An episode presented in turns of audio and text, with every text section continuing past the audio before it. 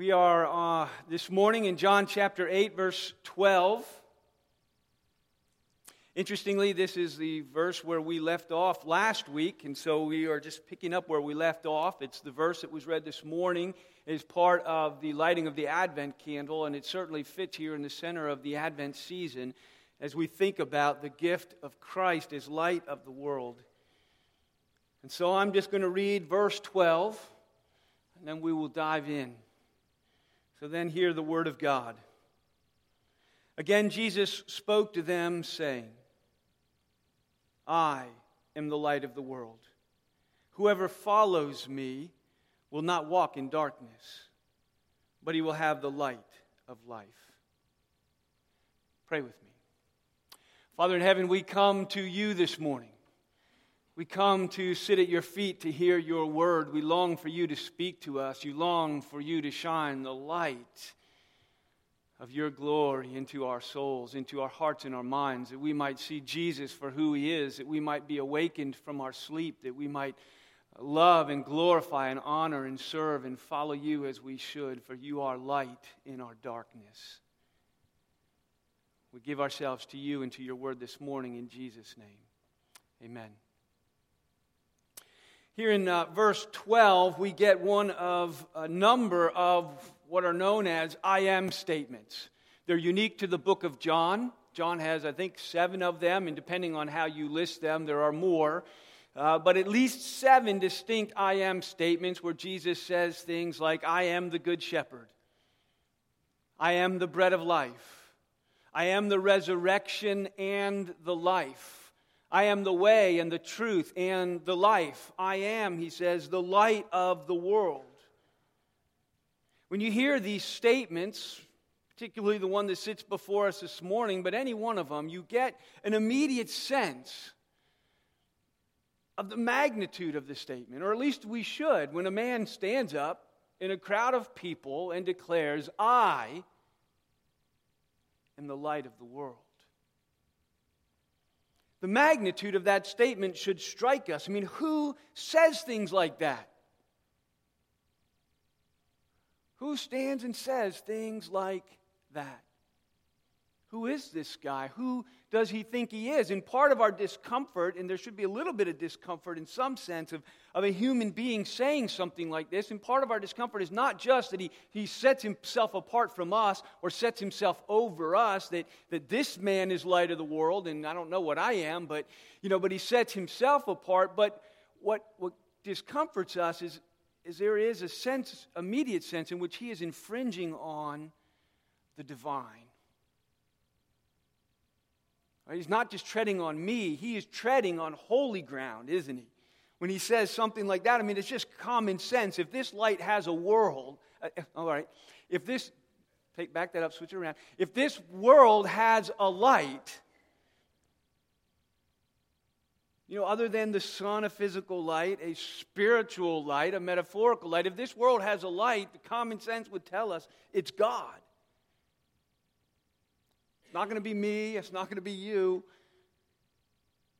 It's going to be God Himself as light of the world. And the Old Testament gives us this sense from the very first opening lines, you know, when there was nothing but chaos and darkness and void, God said, Let there be light. And there it was. It bursts into existence and enlights the world of darkness. You know, God speaks the lights into existence. He abided with His people in a fiery cloud that, that followed them and lighted their way and led them. He was the shining glory of the Shekinah that settled on the temple and drove out its priests. If we have any doubt that Jesus knows what he's talking about or John knows what he's saying when he says this, there in your bulletin under the first point in 1 John, one of John's letters, the same writer, he says, God is light. In him is no darkness at all. Right? There's no doubt about who the light is. So when Jesus takes this upon his lips, he's treading on holy ground. God is light, and that Jesus says, I'm the light. Jesus regularly claimed for himself, you know, the, the titles and the rights and the prerogatives of, of the deity, and he claimed them for himself.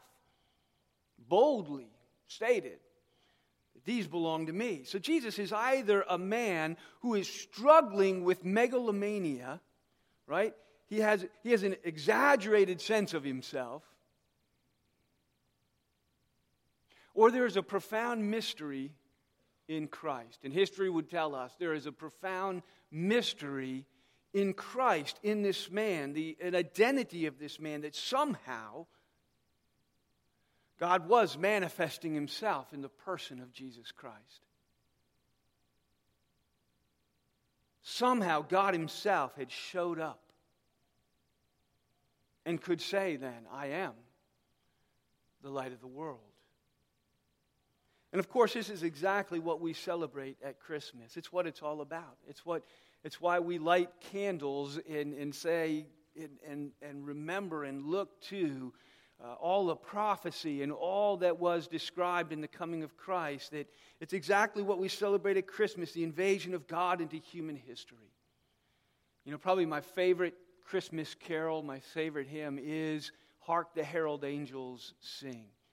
Right? It, has, it is so rich and so profound in its content, and it lays out Christmas in the most biblical and theological way of, of any of the, the Christmas hymns that we sing veiled in flesh, the Godhead see.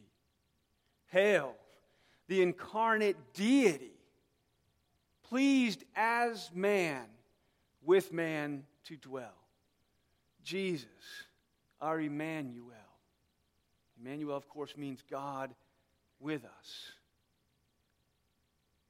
Jesus, the Son of God made man. God comes to us in the person of Christ. He breaks like a beam of light into the flow of human history. He stands in our midst and he cries out his identity.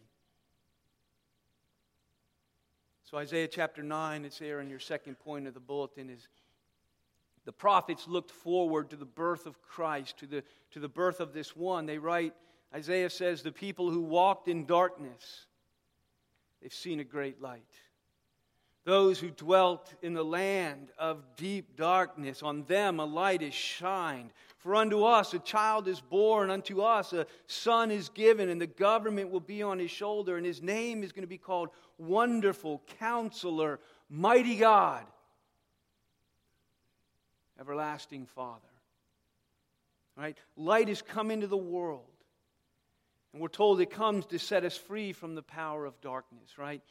Jesus makes a promise in this statement in verse 12.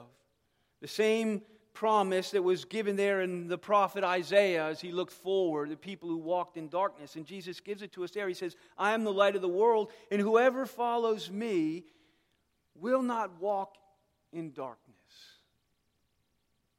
Right? This is the good news right? If we missed it. Now, it's there metaphorically, it's there as a picture, but this is the good news, isn't it? That those who have walked in darkness have seen a great light. And Jesus says, Whoever will follow me will follow me out of their darkness. Right? We will no longer walk in darkness. And that's the situation pictured by the prophet. It's, it's to a people that are walking in darkness, to a world, to a people that dwelt in deep darkness, that this light has shown up. If you were dwelling in a literal darkness, if the lights have gone out, if you were in a cave somewhere and it was sealed up and you couldn't find your way out, and you sat in that darkness for any length of time, where you couldn't see your hand before you, and somewhere along the way, months in, a light appears and comes down the passageway.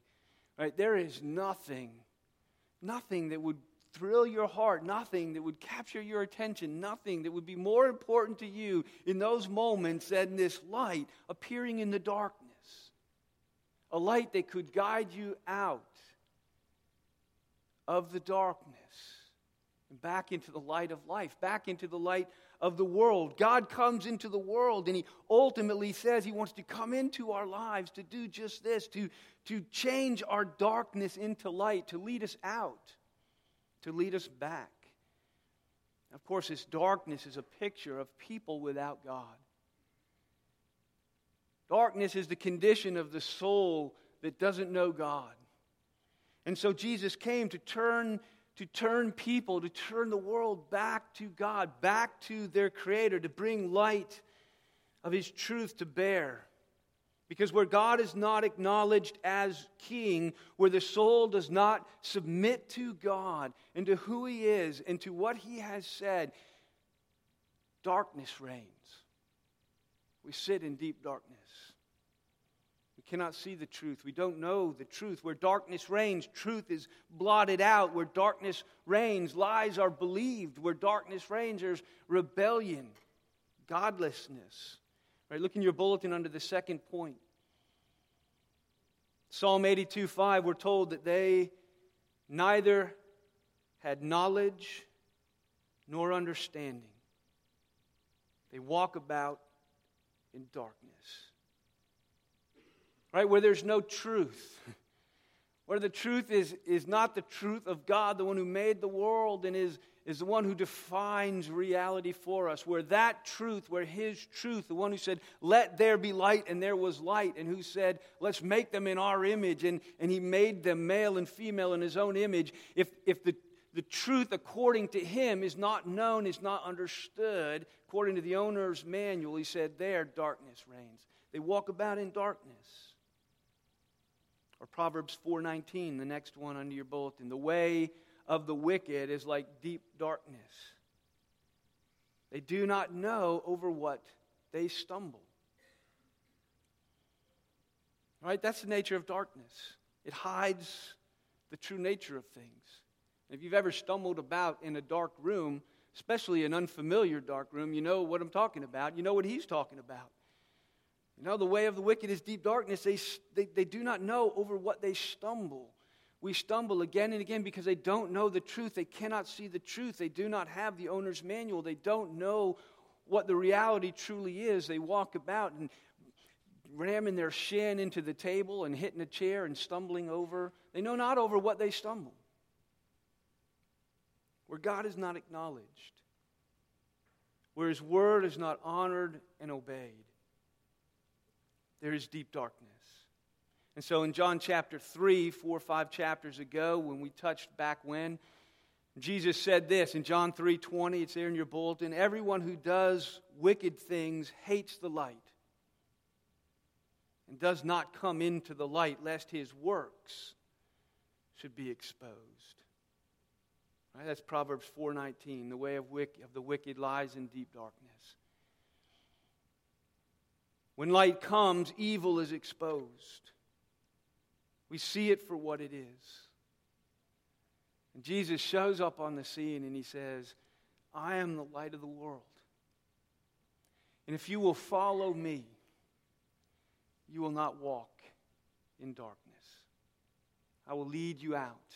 I will lead you into the daylight. The good news of the gospel is that He will turn our hearts back to God. The good news of the gospel is that the Father is willing and ready to take prodigal children back again.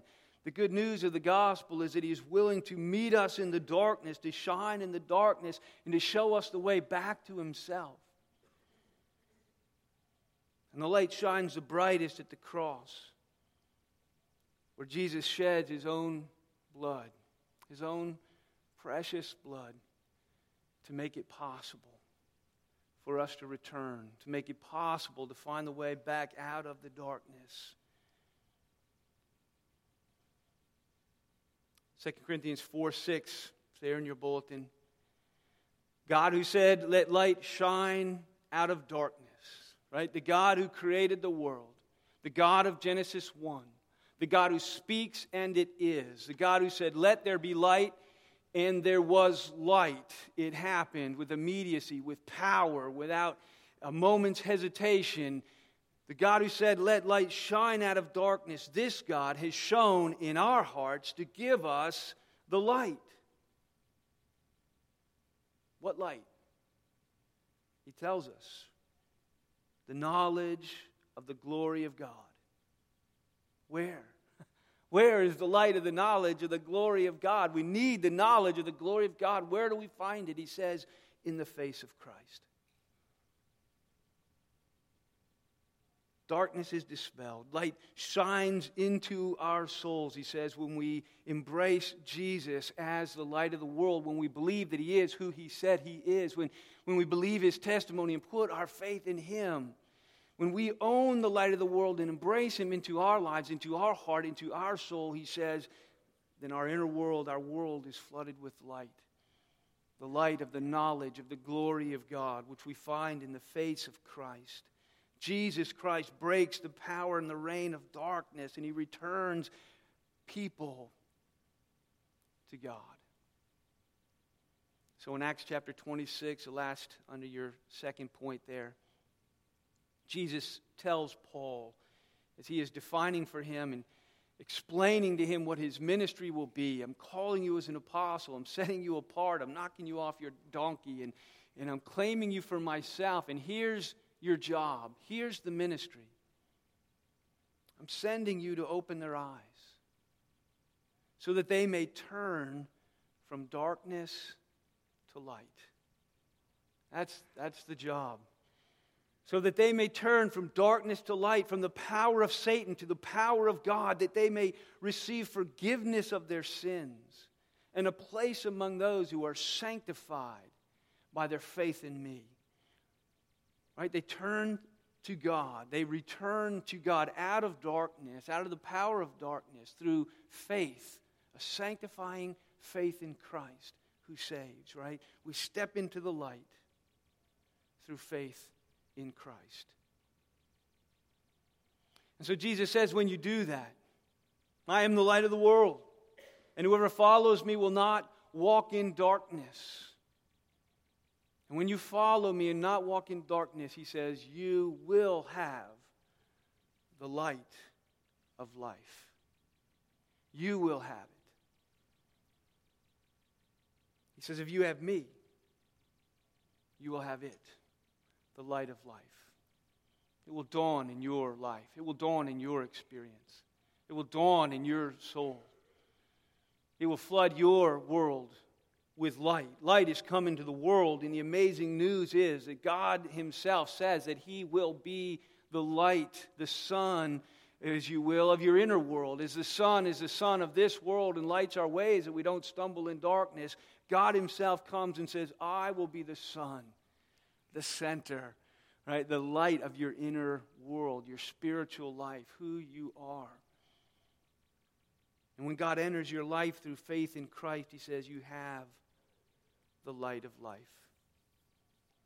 So we might say, What's the big deal with that? Say all that happens. What, is, what does it mean for me? What, what is going to change for me?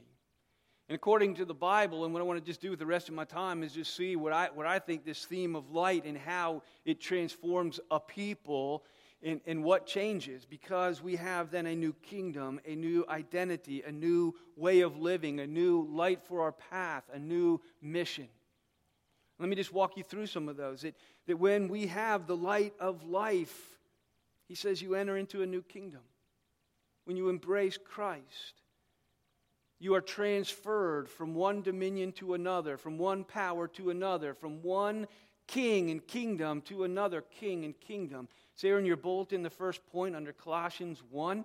He, that is God, has delivered us from the domain of darkness, and He has transferred us into the kingdom of His beloved Son, in whom we have redemption, in whom we have the forgiveness of sins right? The Son, his beloved Son, who says he is the light of the world. He says he will deliver you from the domain of darkness and into the kingdom of the light of the world. We're delivered and come under his lordship. We come under his power. We come under his domain. And we light reigns over us and reigns in us. And of course, then we have a new identity, don't we? If this is where we live, then who are we? We have a new identity. We, the Bible says we are sons and daughters of light, that He gives us the light of life and it floods our souls and it changes who we are. It remakes us, it transforms us, it makes us something that we weren't. Right? And so, there, 1 Thessalonians 5 5 in your bulletin, Paul says, You church of God, are children of light. You're children of the day. Right? We are not of the night. We are not of the darkness, right? We are we no longer belong to the darkness. We belong to the light of the world. And you are children of light. You've been born again as children in a new kingdom, in a new existence of light. Alive to God in Christ Jesus, returned unto God. And as the light dawns in our souls, He awakens all kinds of desires within us as we are transferred into a kingdom of light and come under the reign of the King who is the light of the world. As we are born again as children of the light, He awakens within us desires, a hunger and a thirst for righteousness. Right? A longing to, a longing to, to know the power and the life of God in us. To be like Christ. First Peter, there in your bulletin, too. Now you are a chosen race. You're a royal priesthood. You're a holy nation. You're a people belonging to God. A people for his own possession. Why? So that you mo- may proclaim the excellencies of him who called you out of darkness and into his marvelous light. A new way of living. Right? Not only a new kingdom and a new identity, but a new way of living. Because the light of God's Spirit, when He takes up residence within us, He draws us and out of us and within us a genuine and unique love for God Himself. We come into a willing submission to God. First John 1 7, it's there. We're told to walk in the light as He is in the light. And the hearts of God's people say, Yes. Walk in the light as he is in the light. 2 Corinthians 6:14 what partnership has righteousness with lawlessness? What fellowship has light with darkness? Right? If our fellowship is with the light of the world, right? He says walk in the light.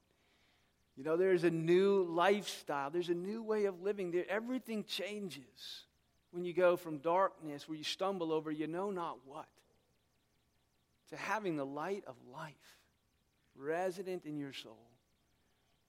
Right? So, Ephesians 5 8 and 9, at one time you were darkness, but not anymore. No longer. You are now light in the Lord. Walk as children of the light. And what does that look like? What would it, what would it be? What is, what is it to walk in it? And he gives us this parenthetical for the fruit of light is this it's found in all that is good, all that is right, all that is true. That is who you are as a child of light. All that is right, all that is good, all that is true, all that is Christ. All that is his heart and his character as the Son of God lighting our world shines in and shapes you in its own image. New light for your path. Where do we learn what it means to walk in the light? Psalm 119, 105 Your word is a lamp unto my feet and a light unto my path. We have a new mission. You have become ambassadors of Jesus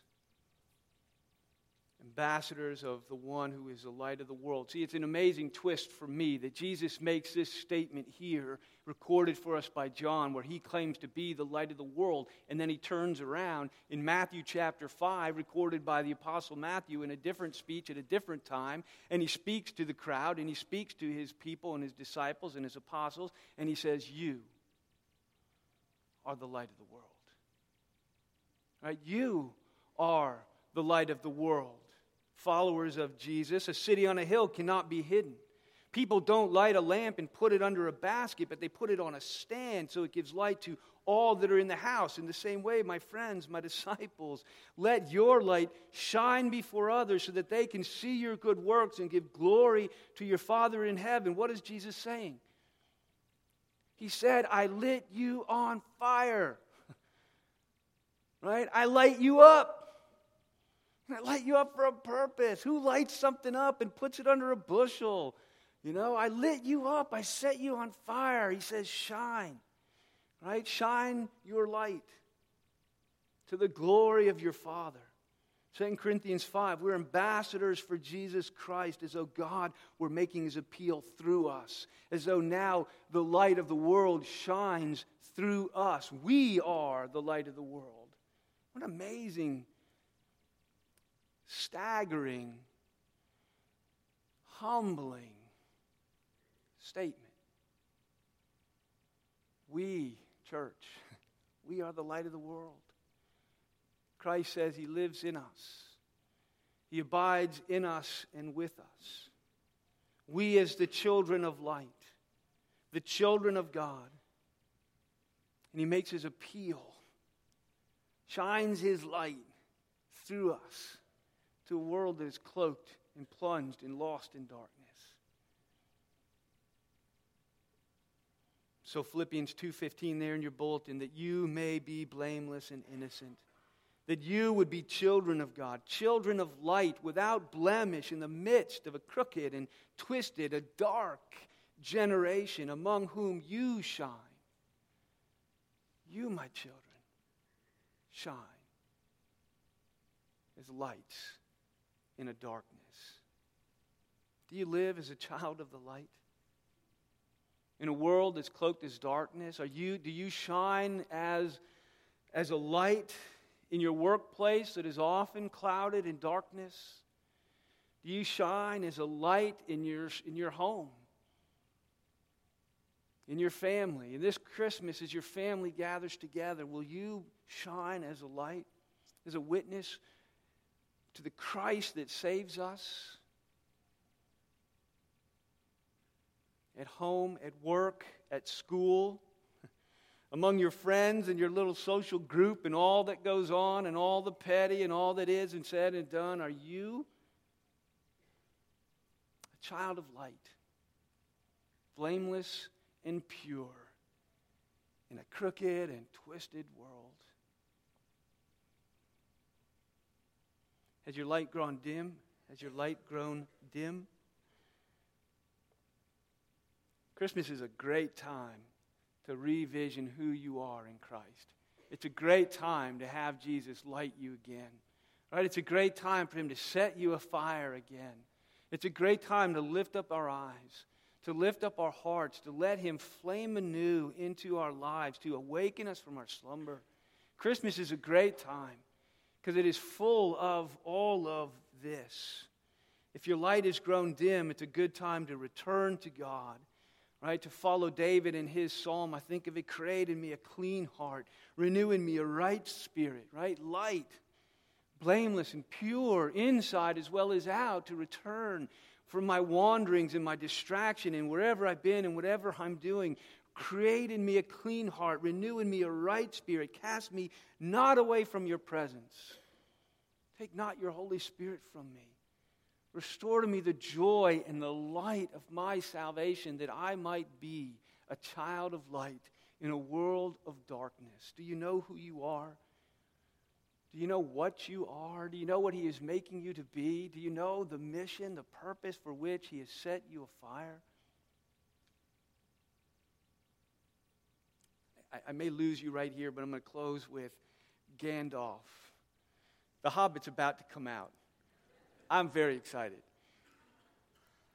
For those of Lord of the Rings people here, you know, eh, Gandalf on the bridge in the mines of Moria in Khazad-dûm when the Balrog comes out, right? This being of fiery darkness chasing the fellowship of the ring. And Gandalf screams at him, You shall not pass. And he runs to the center of the bridge and, and he hits his staff down and it lights up and he's engulfed in a ball of light. And he raises his sword and he stands before it and he says, I am a servant of the sacred fire, the secret fire. Now, you got to go to the Silmarillion to know that's the fire of Iluvatar, the creator. He says, I'm a servant of the creator as he stands against this being of fire and darkness, engulfed in a ball of light. And his defense is, I am a servant the secret fire. And he stands his ground and he fights the darkness because he knows who he is. I'll just bring it home. You are a child of the light. He has set you aflame. You are a servant of the light of the world. Have you embraced Jesus as the light of the world? Have you put your faith in him? Are you following him? Are you a son or a daughter of light?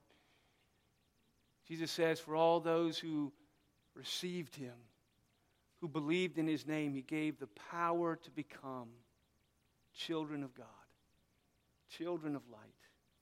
And so in John 12, he says, While you have the light, believe in the light, that you may become sons of light. Pray with me. Father in heaven, we come this morning confessing that we do not burn as brightly as we should. We are not as full of your spirit as we should be. We, should, we are not as blameless and pure in a twisted and dark generation as we want to be. We want to be children of light. We want to be lights of the world. We want to be a lamp set on a pedestal.